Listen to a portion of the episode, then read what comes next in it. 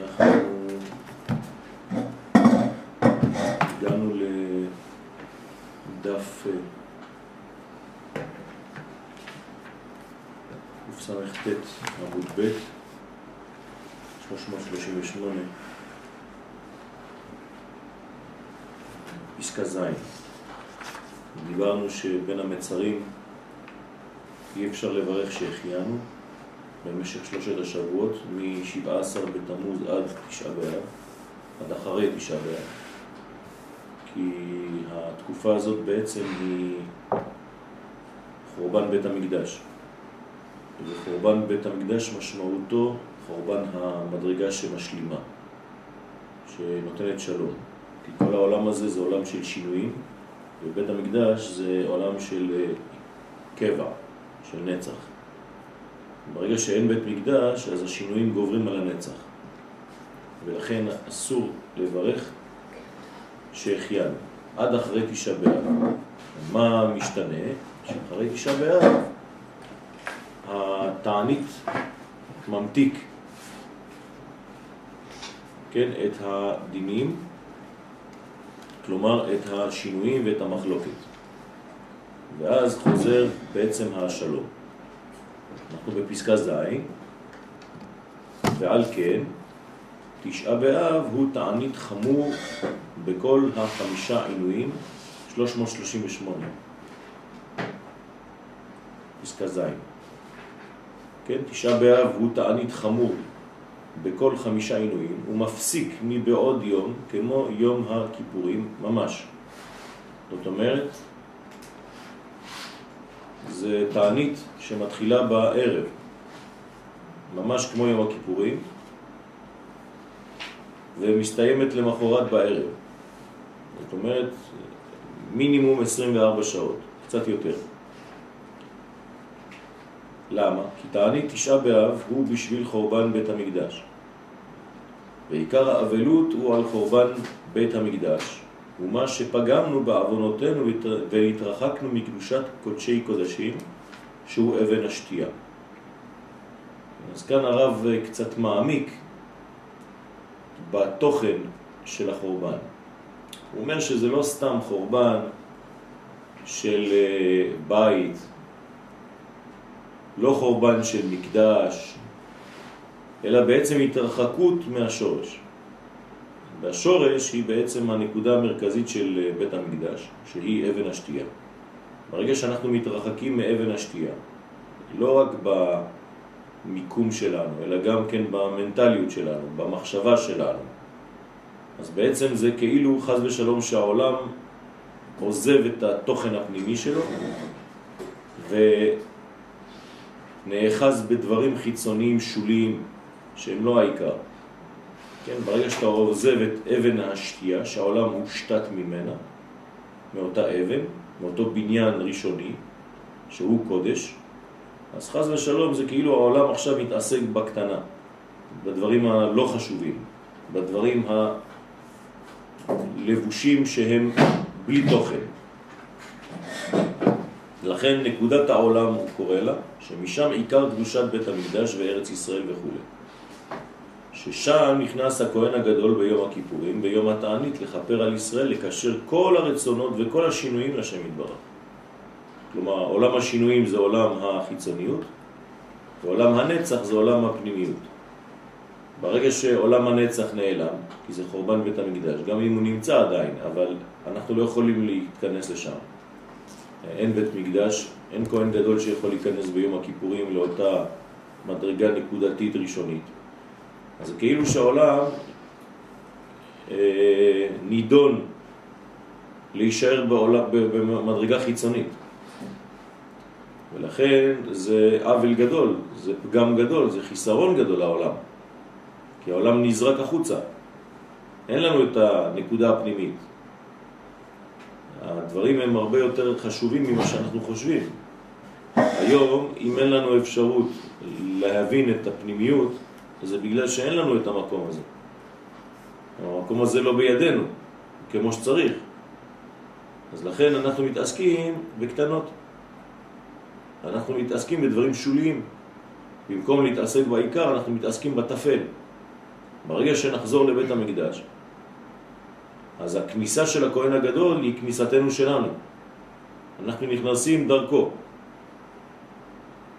ולכן כשאתה נכנס לקודש הקודשים, גם כשאתה פותח ספרים קדושים פנימיים, אתה מבין, אתה תופס, אתה מבין גם את הערך הפנימי של החיים, כלומר את הערך שמקשר, את האחדות הכוללת.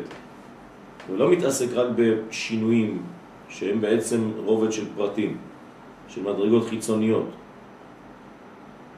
אז זה בעצם מה שהיום הזה, יום הכיפורים, היה גורם. בגלל שהכהן הגדול היה נכנס לקודש הקודשים, היינו בעצם תופסים, נאחזים בפנימיות, בתוכן האמיתי של החיים. מרגע שהיה חורבן והכהן הגדול כבר לא נכנס לשם, כי אין לנו את כל המדרגות, אז אנחנו בעצם נידונים רק לחוץ. אנחנו לחוצים. נידונים למה לחוץ? לחוצים זה מלשון חוץ. מה?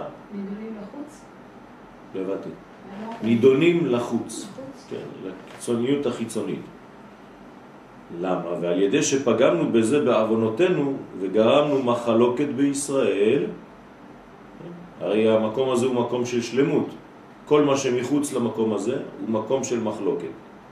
אז בגלל שאנחנו גרמנו לזה, על ידי עוונותינו, על ידי שנאת חינם וחוסר יכולת להכיל את השני, על ידי זה נתרחקנו מנקודת קדושה הזאת, שהוא בחינת קודשי קודשים, ועל ידי זה נחרב בית מקדשנו.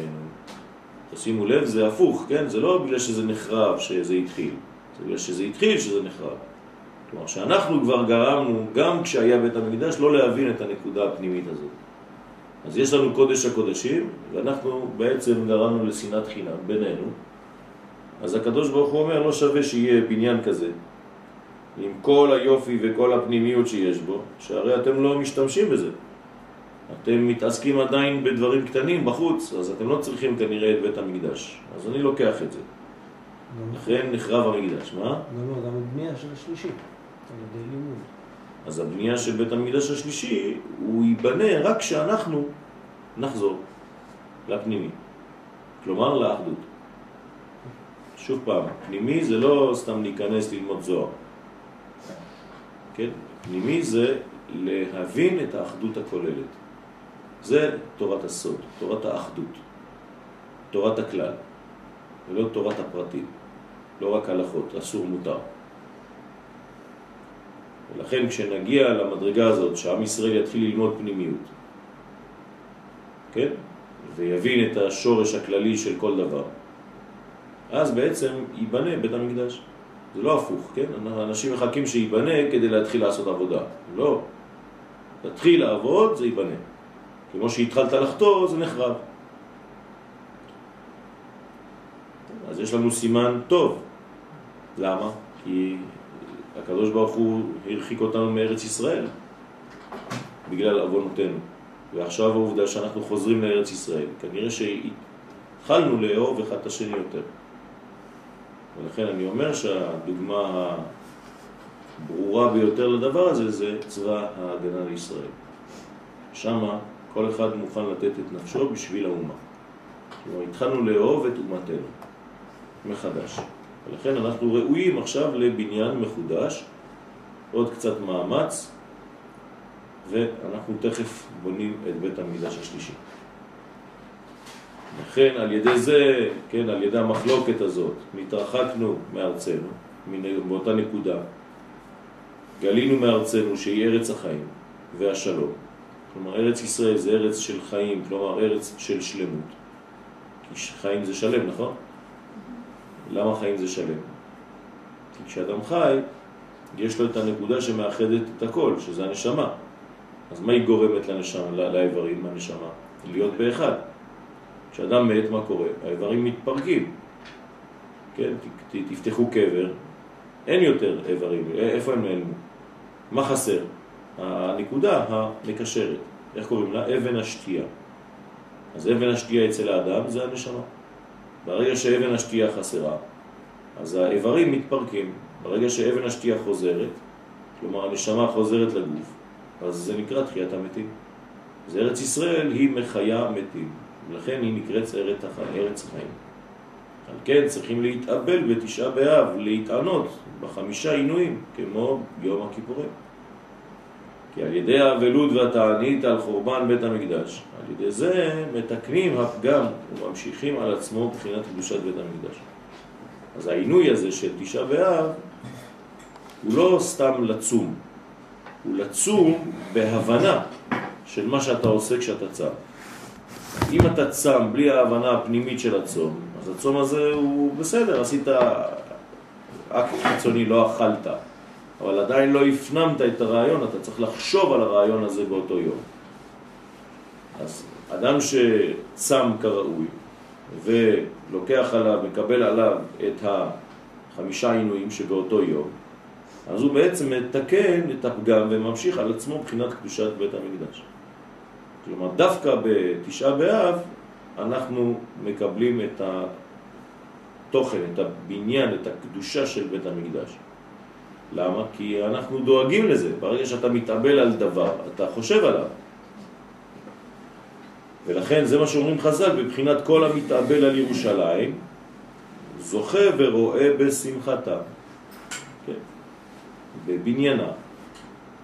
כי עצם העובדה שאתה מתאבל על ירושלים, זה אומר שאתה דואג לאותה מדרגה של פיזור שנוצרה מאז שלא ידעת להתייחס לחברך ישראל. ואז בית המקדש נחרב בגלל זה. אז ברגע שאתה מתחיל להפנים את הרעיון בתשעה באב, אז אתה גורם לתשעה באב להפוך לתשועה באב. זאת אומרת שאתה גורם לגילוי משיחיות. ולכן מתי נולד המשיח? בתשעה באב. כך אומרים חז"ל. ביום שחרב בית המקדש, בו ממש נולד משיח. זאת אומרת, ברגע שאין יותר לאן לרדת, אפשר רק לעלות בחזרה. אז הסילוק הגדול של האחדות, כן, היה בחורבן בית המקדש. כלומר, בחורבן בית המקדש איבדנו את הנקודה הפנימית. התחלנו להתעסק בחיצוניות, גם בתורה. כן, כל התורה שלנו הפכה להיות ארבע אמות של הלכה. כלומר, אנשים לומדים רק הלכות. העולם הפך להיות עולם הלכתי בלבד, כאילו התורה זה רק ספר חוקים. כל זה בגלל שאיבדנו את אבן השתייה, את התוכן הפנימי, את הזוהר. ברגע שהתוכן הפנימי מתחיל לבלוט מחדש, אנשים באופן אינטואיטיבי בעם ישראל מתחילים ללמוד פנימיות, הם כאילו דורשים בזה את הבניין המחודש של באבן השתייה, של בית המקדש. כן? אין מה לבנות באבן השתייה, אבל חוזרים אליה. ולכן מי שמתאבל על ירושלים זוכה ורואה בשמחתה. ועיקר הקדושה להמשיך על עצמו מבחינת קדושת קודשי הקודשים. זאת אומרת, לחזור אל הנקודה הפנימית של החיים. של המציאות. רק ככה אתה יכול לגדול. אדם שמתעסק בקטנות, בחיצוניות, בעולם של טוב ורע בלבד, של הלכות אסור ומותר, כשר ופסול, טהור וטמא, כן, הוא לא יכול להבין, להפנים את הרעיון המקורי של הדבר. אז התורה הופכת להיות בשבילו איזה מין אה, אה, ספר חוקים שהוא הולך לפי החוקים האלה, וזה נכון. אבל זה לא מספיק. צריך לחזור לתוכן הפנימי הנשמתי שמשם נובעים כל ה... כן, הדברים האחרים. בזה אומרים חכמי הקבלה, כן, האריזל אומר שחטאו, כלומר דרך רבי חיים ויטל כמובן, האריזל לא כתב בעצמו, אבל הרבי חיים ויטל כתב את מה שלימדו רבו. הוא אומר שאחד החטאים, כלומר החטא של אדם הראשון, כן, היה בזה שהוא לא למד קבלה. כלומר, הוא עזב את עץ החיים, שזה תורת הקבלה, כדי להתעסק בעץ הדעת טוב ורע, כלומר הלכות. הוא ירד לימוד הפנימי, אלא לימוד היותר חיצוני. זה חורבן. ברגע שעם ישראל, אתה תראה שהוא יתחיל לחזור לתורה הפנימית, כמו שזה קורה היום בגדול, זה סימן שאנחנו הולכים לבנות את בית המקדש השלישי. כן, זה הסימן הכי ברור, הברור ביותר. כי עם ישראל מתעסק עכשיו בפנימיות. ברגע שהוא מתעסק בחזרה בפנימיות, כלומר הוא מוכן, הוא מסוגל לאותה פנימיות, אז הקדוש ברוך הוא מחזיר לנו את הפנימיות, דהיינו את אבן השתייה. כלומר אנחנו חוזרים לשלוט על הר הבית. זה משנה איזה אחוז של העם היהודי מתעסק בפנימיות? כן, בוודאי, צריך שיהיה מספר די אה, רציני, שהוא בעצם מראה שעם ישראל באותה מגמה. זה כמובן תלוי באחריות של הרבנים. שהם אסור להם להתעקש, להישאר במדרגה ישנה במרכאות, גלותית, ולהבין שהם צריכים לעשות שינוי גם כן בלימודם, ולהתחיל לחנך את הדור החדש לראייה יותר עמוקה של כל מה שהם לומדים. אבל יש אמרה כזאת שאומרת, אין לעם ישראל אלא את הלטמות של ההלכה. לא מה זאת אומרת, אין להם... אין שום דבר כתוב כזה. אז למה אומרים את זה הרבה? לא. הרבה אני שומע את זה הרבה. אין לא. לעם ישראל אלא ד' אמות של ההלכה. זה סתם שטויות, אין, אין ציטוט כזה בכלל. נכון, אני לא אמרתי שזה מצוטט. אני אומר רק שאנשים, אתה שומע את זה ב... ב- למה? מאז שנחרב בית המקדש אין לקדוש ברוך הוא בעל- בעולמו, אלא באל ארבע אמות של הלכה. זה, זה, זה הציטוט הנכון. התכוונתי לזה. לא לעם ישראל, לקדוש ברוך הוא. אהה. בסדר? אה, זאת אומרת זה הדיוק.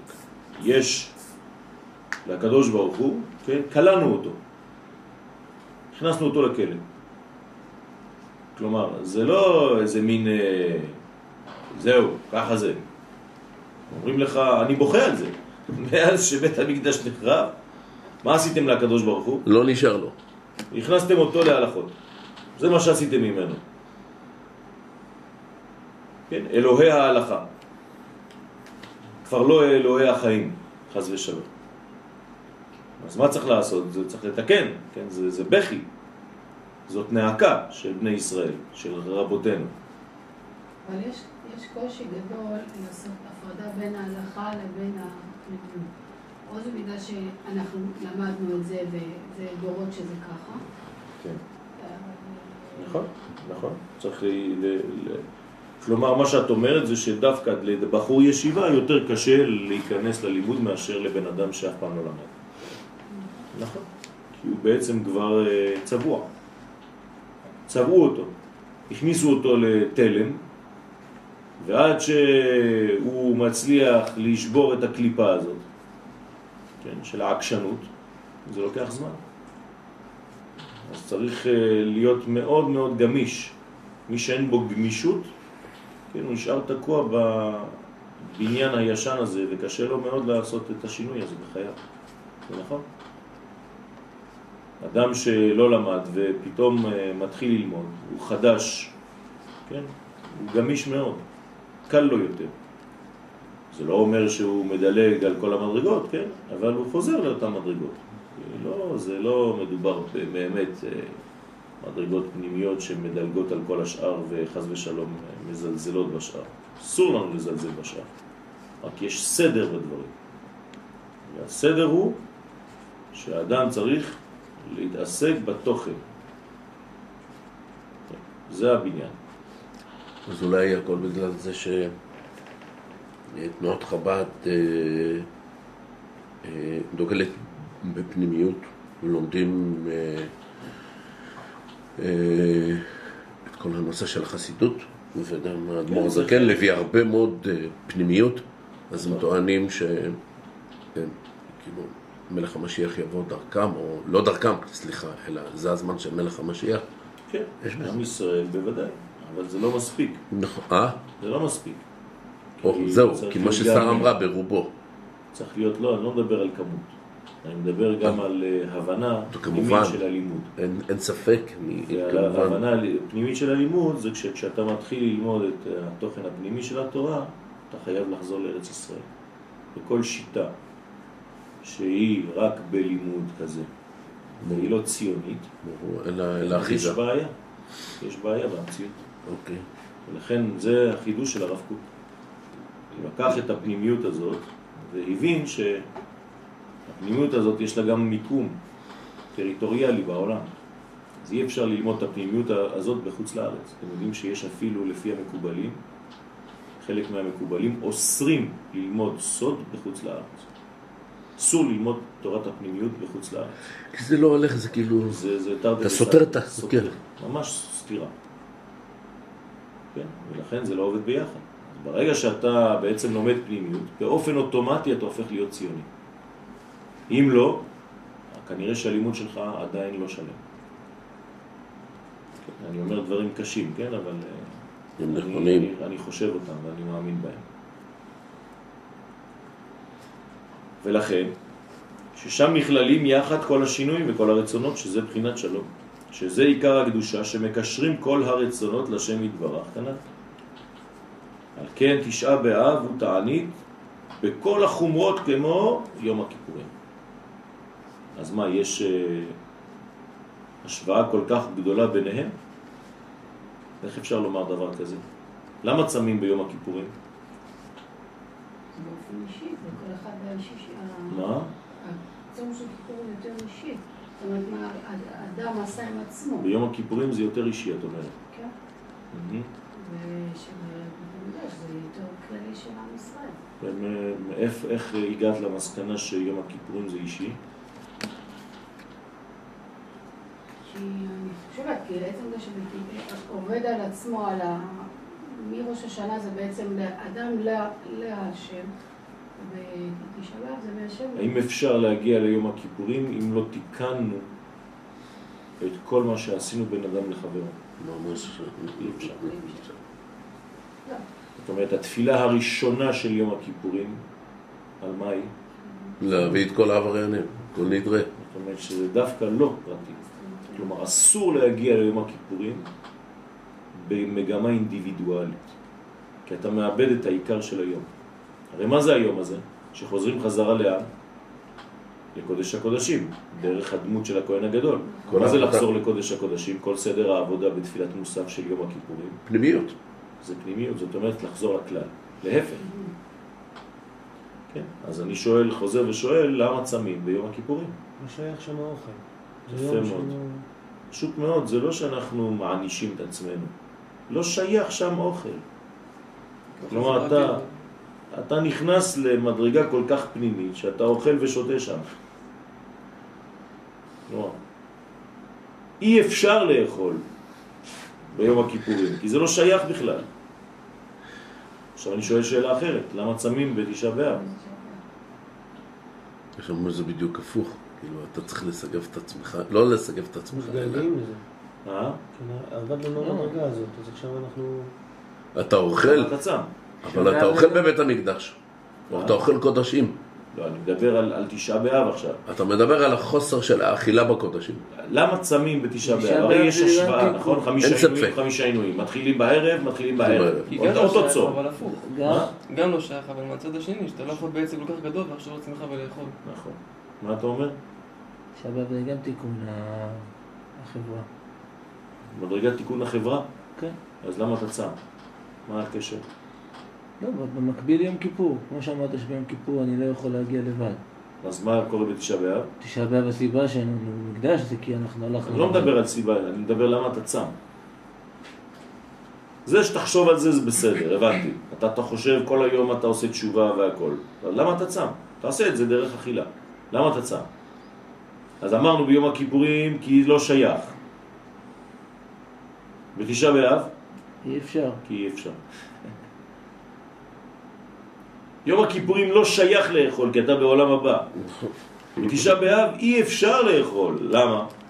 גמור. כי אתה, אתה מנותק מה, מה, מהחבר'ה, אתה מנותק מעם ישראל, אתה מנותק מבית המקדש, איך אתה יכול לאכול בכלל?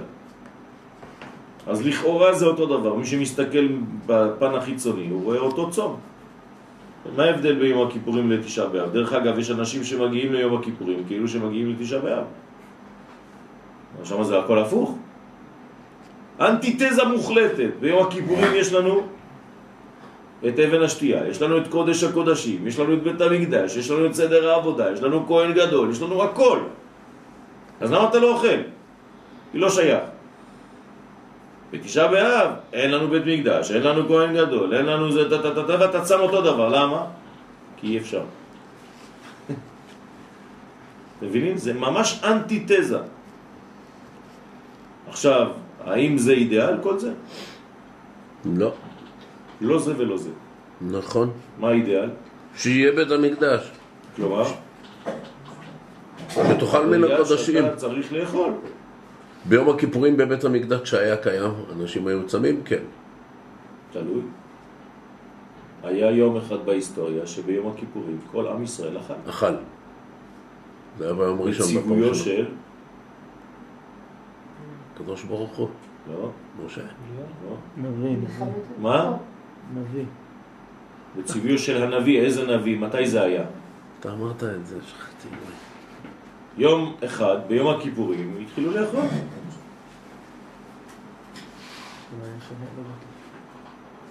אה, תחפשו את זה. טוב, לימדת אותנו, לא, לא שאנחנו לא צריכים לחפש, אנחנו לא זוכרים. זה מתאים למרדכי, אבל... יפה מאוד. זה מה שרציתי שתגיעו אליו. האידיאל זה לאכול כמו בפורים. כלומר, כיפורים זה חיקוי של פורים, אומר הזוהר. לכן קוראים לו כיפורים, כף הדמיון. כפורים. יום הכפורים. כשתגיע לפורים, הגעת לאידיאל. בינתיים אתה רק חקיין. אתה מנסה להגיע. כפורים.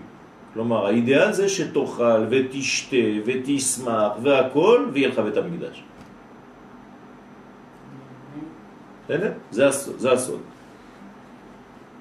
דרך אגב, אנחנו מתחילים ללמוד על פורים בעזרת השם השבוע הזה. תביאו חלק ג' ביום אה, מחר או מחרתיים, בעזרת השם, תביאו כבר שיהיה פה חלק ג', מי שיש לו כבר בבית, שיביא. אנחנו נתחיל, אין לנו הרבה זמן, יש רק שבועיים וחצי לפורים. הזמן רץ. כי עיקר התענית תשעה באב הוא כדי לזכות להמשיך קדושת יום הכיפורים. כלומר, תשעה באב אנחנו רוצים להגיע ליום הכיפורים, ויום הכיפורים אנחנו רוצים להגיע לפורים. בסדר? ופורים, מה אנחנו מגלים? מה מתגלה בפורים? פסח. אה? פסח. לא. רגע, תן לנו לאט לאט. לא. יסוד הבא. יפה, זה מילים. תגיד לי מה זה יסוד הבא. הש- השורש, הפנימיות. התוכן הפנימי של החיים. היסוד של החיים. זה נקרא יסוד האבא. בסדר? זה מה שמתגלה. מתי זה מתגלה? ביין. לא. יין זה אף פעם לא אבא. יין זה תמיד אמא. אימא. אז למה אתה אומר אבא? תחשוב לפני שאתה אומר. מתי מגלים את יסוד אבא בפורים? אני אומר לכם אפילו את, ה, את התשובה בשאלה. מתי מגלים?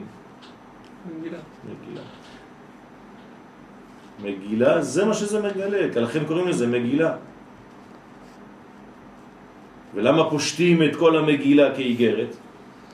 בדיוק בשביל זה, להמחיש שיסוד אבא, בגלל שיסוד האבא הוא ארוך, אז גוללים את כל המגילה. ולכן מגילה זאת להיות מגל י' כ'. מתחילים להרגיש קצת פורים. דהיינו, לתקן פגם חורבן בית המקדש. שעיקר קדושתו הוא בחינת יום הכיפורים, שהוא יום צום הקדוש שנכנס בו הכהן הגדול לפני ולפנים. אני חוזר ואומר, כן? זה לא סתם איזה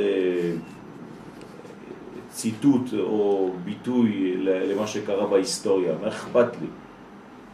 אלא הכניסה של הכהן זו כניסתי שלי, של כל עם ישראל. זה צריך להבין. כלומר, מה קורה ביום הכיפורים? אתה נוגע במה? בקודש הקודשים. יפה. שבחיים שלנו, דרך הדמות של הכהן הגדול, זה מה שאנחנו רוצים.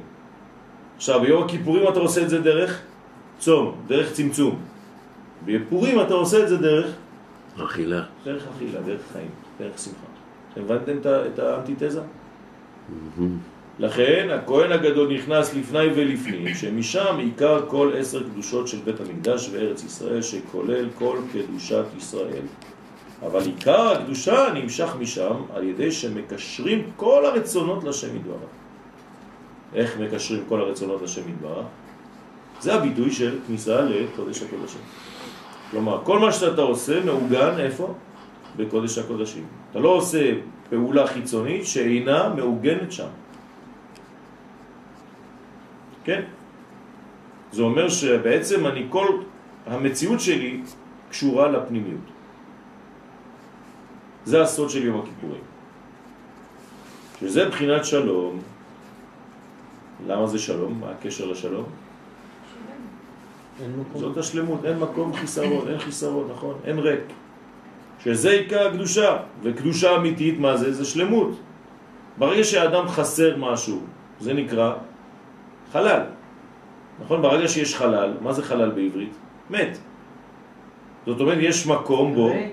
שהוא ריק, שהוא מת. מה זה חילול השם? זה להרוג. בדיוק. כי, יימצא חלל באדמה. כן, חללים, מה זה חללים? נפלו חללים. כלומר, פרחה נשמתה. אז ברגע שאתה מחלל משהו, מה אתה גורם? לסלק את הנשמה מאותו דבר. כאן, האדם שמחלל שבת, הוא מסלק את נשמת השבת. חס ושלום. דבר חמור ביותר. וחילול השם זה לסלק את הגילוי של הקדוש ברוך הוא בעולם. להפך, זה קידוש השם. אתה מקדש את השם. איך אתה מקדש את השם? אתה מקדש את הגילוי. כלומר, הגילוי הופך להיות אשתך.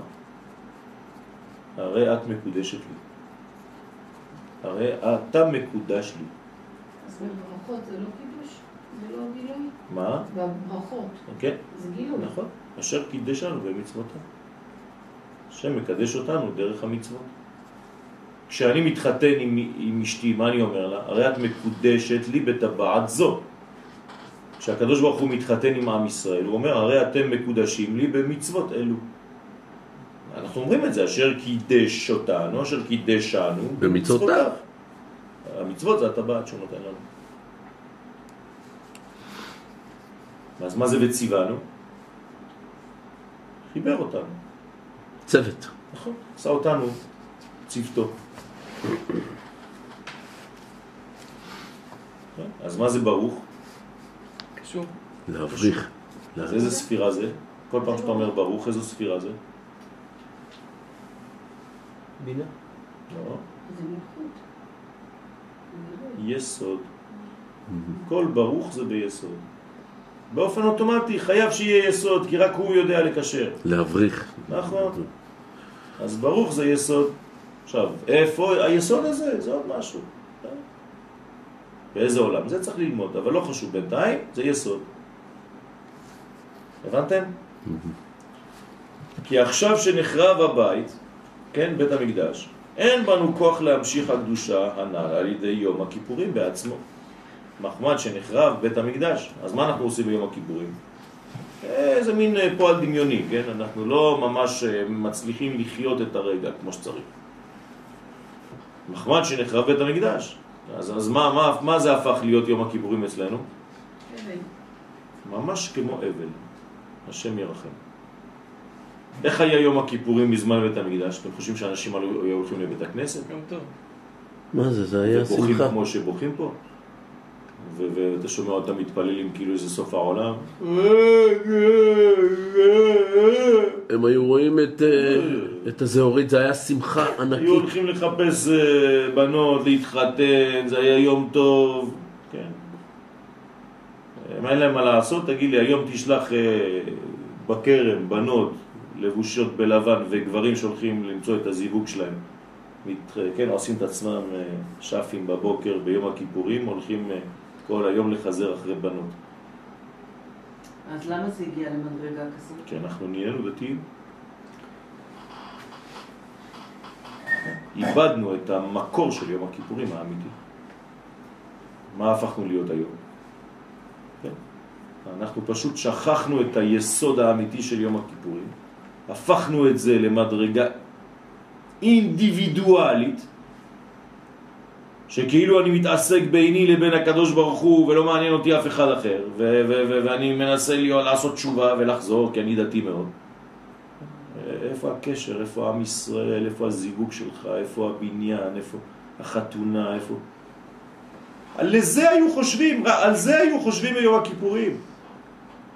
והכהן הגדול היו מכוונים עליו שהוא נכנס לקודש הקודשים ויוצא והיו עושים לו חגיגה גדולה מעניין. היום אתה מתעסק רק בלבכות.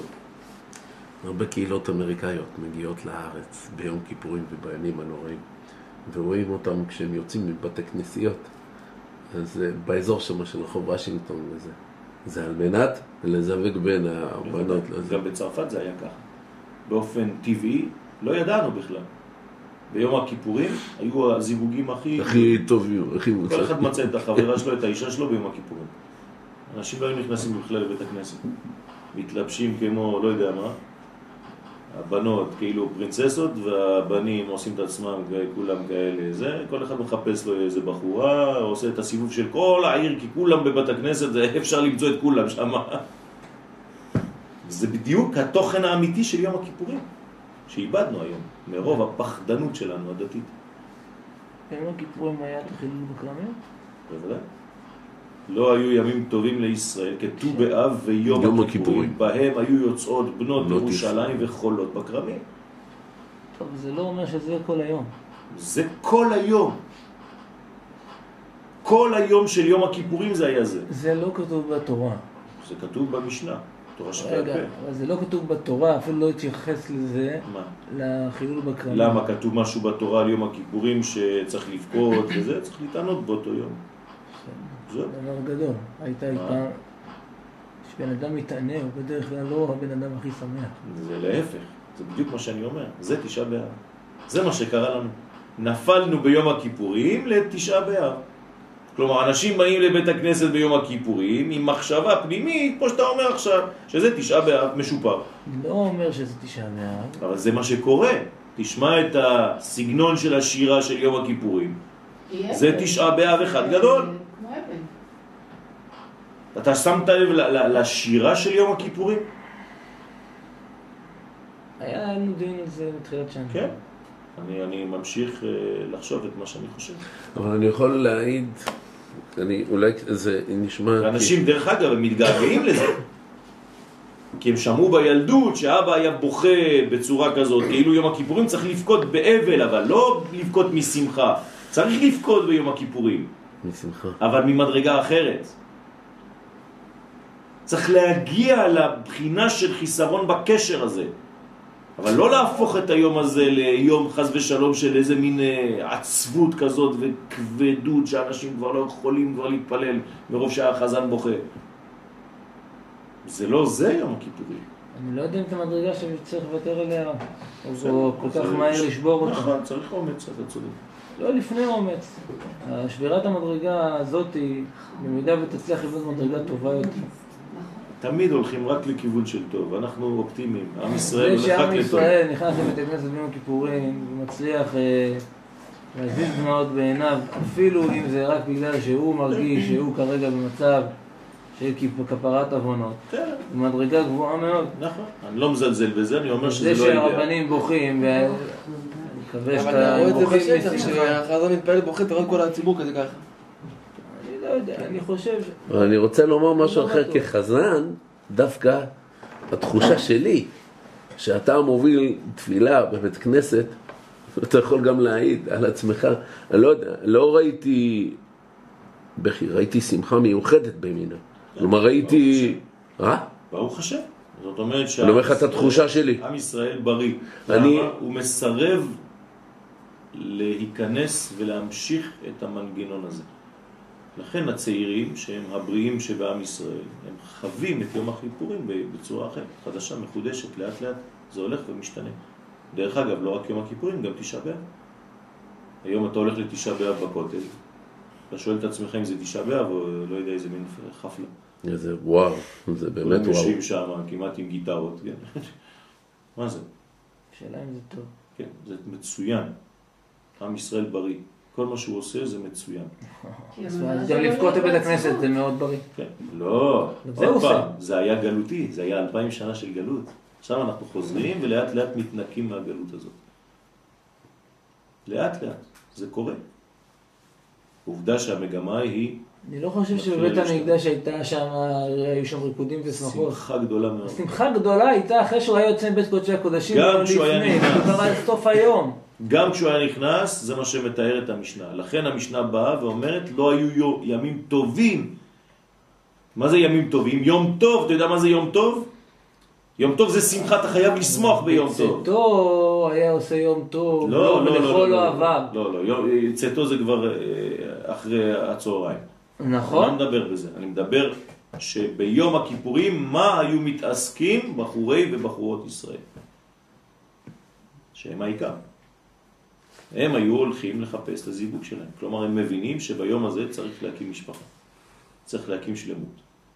ואני מתאר לעצמי שכשהם היו בכרמים, הם לא היו בוכים. ומחפשים איזה בחורה בבכי. וזה לא אותו דבר. היא הייתה רוקדת. כן, והם היו מאחורי הפרגוד מסתכלים והם מנסים לבחור להם איזה בחורה. כן, תתאר לך רק את הדמיון הזה, היום היו אומרים שיקצה, כן, זורקים את הכל לפח. עוד פעם, צריך אומץ, אני מבין שזה קשה, אבל זה, זה, זאת האמת, אין מה לעשות. עם ישראל הוא בריא ולאט לאט הוא חוזר אני למציאות חושב שלו. שאתה מצטער על צורה דיכוטומית ואני מתקשה לקבל את הדיון. אני יודע, אני יודע. כי, כי אנחנו גדלנו על, לא, על, על, על זיכרונות בלי בית וסבא וכולם היו בגלות. זה גלות, זה גלות, זה גלות. אנשים שהיו בבית המקדש לא רקדו שם משמחה. רקדו משמחה. לא. איפה היית גם שם? כתוב בפסוקים. איפה? הפסוקים שאנחנו קוראים לי, הסידור. מה כתוב שלא רקדו משמחה? למשל, כשהיה יוצא אה, כהן גדול אומר את שם השם, מה היה שם? שמחה וריקודים? כולם משתחווים ממה? ממה? נופלים מרוב האור שהיה. יפה, אז למה לא תגיד יצאו אה, בשמחות וריקודים? וזה אותו דבר. אתה ברגע שהאור האלוהי יוצא, שם השם יוצא מפי כהן גלות, אתה יודע מה זה? אין שמחה יותר גדולה מזה. זה לא שאתה נופל בגלל שאתה מת מפחד. פשוט מאוד שהאור הזה כל כך גדול שאתה נכנע בפניו. אבל זה לא עניין של אבל, לא עניין של עצבות, להפך. פתאום האור הזה, פתאום יש לך רוח חיים שנושבת על העולם כולו. לא יודע, בכניסה ליום כיפור כבר, אני, אני לא יודע, אני מסתכל על האנשים, אני כבר שמח. אבל אתה, אתה, אתה, לא- אתה... כי אתה רואה את כולם כל כך באמת יפים. אתה. בודד באנשים שמסתכלים, כי כולם מגיעים לכיפור מפחד, מיראה. יש, מ- לא, צריך אבל- יראה, אבל לא יראה של אבל. כן, אבל זה- בלבוש, יראה של רוממות. נכון, בלבוש אתה רואה של של שמחה, אתה של לא רואה עצבות. הקדושה של היום הזה. נכון. לא. לא תשעה באב, שוב פעם. אבל זה בעצם, כמו שאתה אמרת באחד השיעורים, שזה להיכנס למקווה, זה נכון, להיכנס למקום נכון. שהוא טהור ו... אבל בשביל זה צריך להיות אמיץ ולהבין שיום הכיפורים זה לא תשעה באב. בשביל זה כשאני אני מאמינה שאישה הולכת למקווה, או כל אדם שמגיע למקווה, הוא מגיע ממקום של תואר ושמחה, ולא... אז יש שמחה פנימית וקדושה שזה מתלווה ביחד. היום תהיה רציני, מה זה אומר? תעשה פרצוף. נכון? זה בדיוק העניין. תהיה רציני, אם אני אומר לך תהיה רציני, אתה מפסיק לחייך, נכון? למה? זה בדיוק העניין. זאת הבעיה שלנו. תהיה רציני, זאת אומרת אל תחייך. אצל המקובלים תהיה רציני זה תתחיל לחייך. כי החיים זה חיוך, כי החיים זה שמחה. עבדו את השם בשמחה. גילו לפניו, ברעדה. כלומר, אתה צריך להיות רועד משמחה. או שמח ברעידה.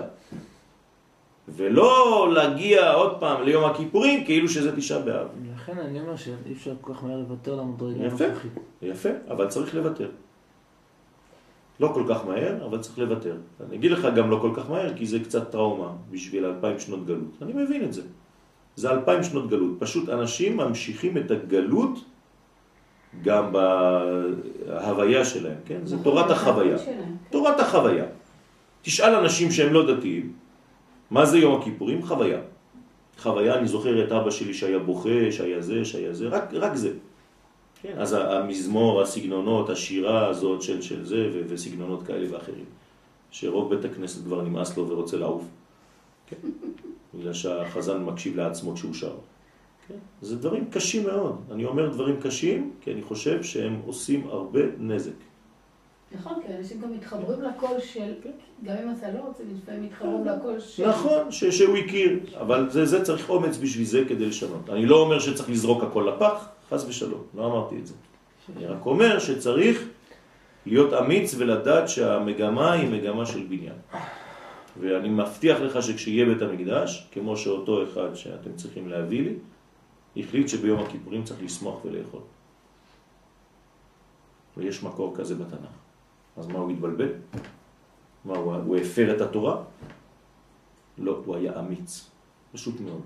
הוא הבין שככה צריך להיות. והקדוש ברוך הוא לא כועס עליו, להפך.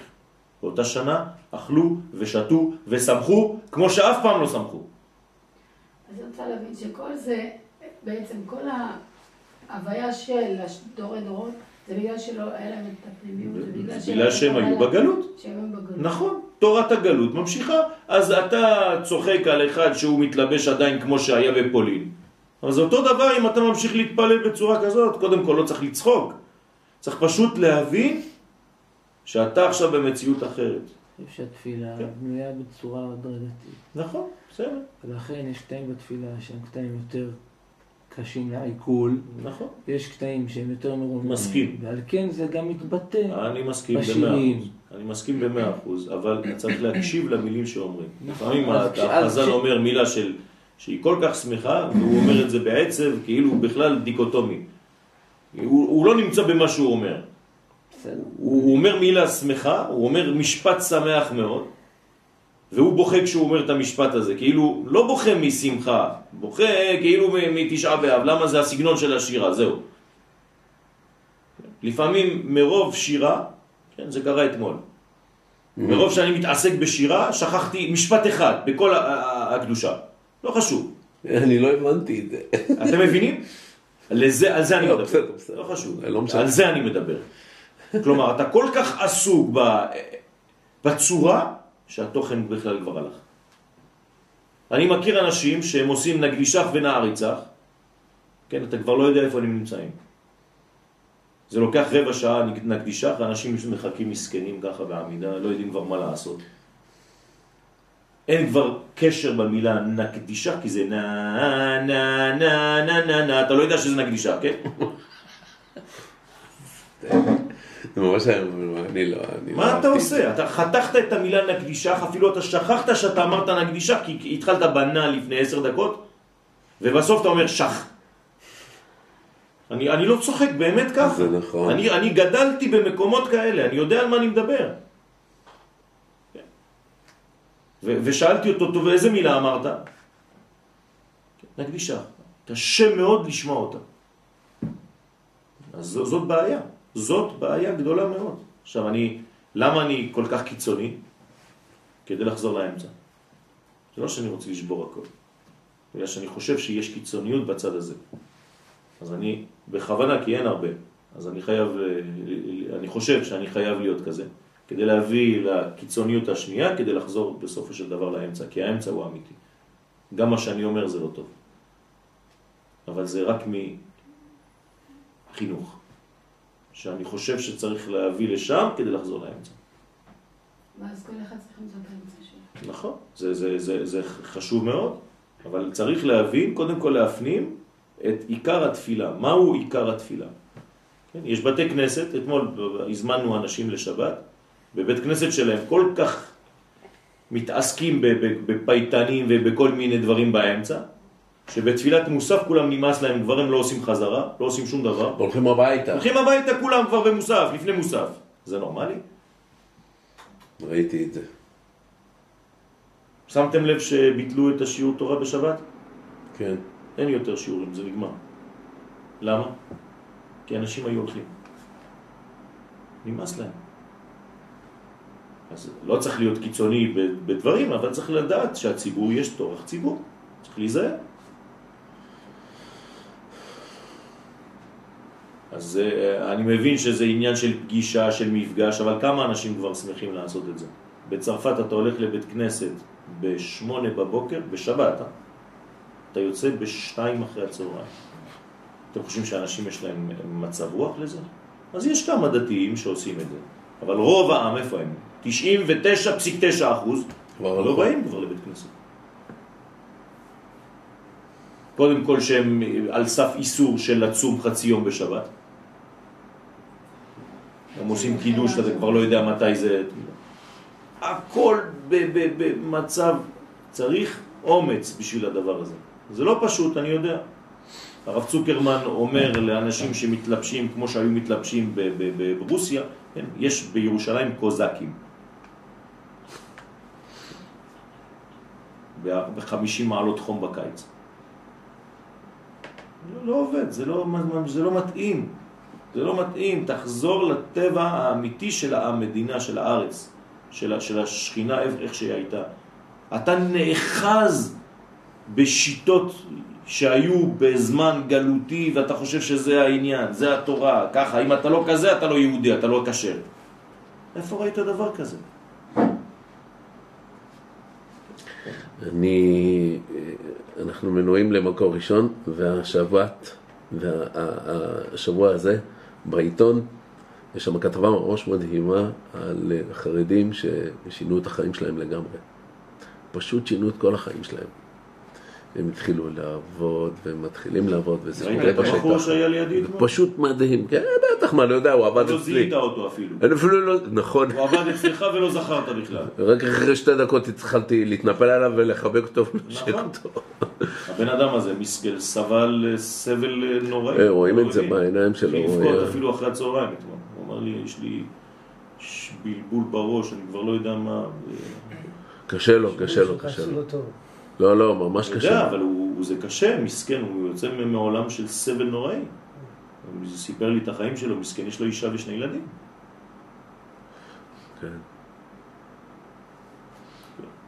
עכשיו, אני לא... עובד על הגגות בחום צריך כזה מאוד רציני. להיזהר, כשאני מדבר, לא לקחת מדבריי כאילו שיש לי שנאה לדברים האלה.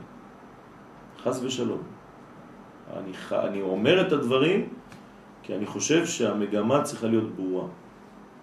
ואני מכבד כל אחד מישראל עם כל השיטות שלו, זה לא... להפך, אני אוהב שיהיה ריבוי.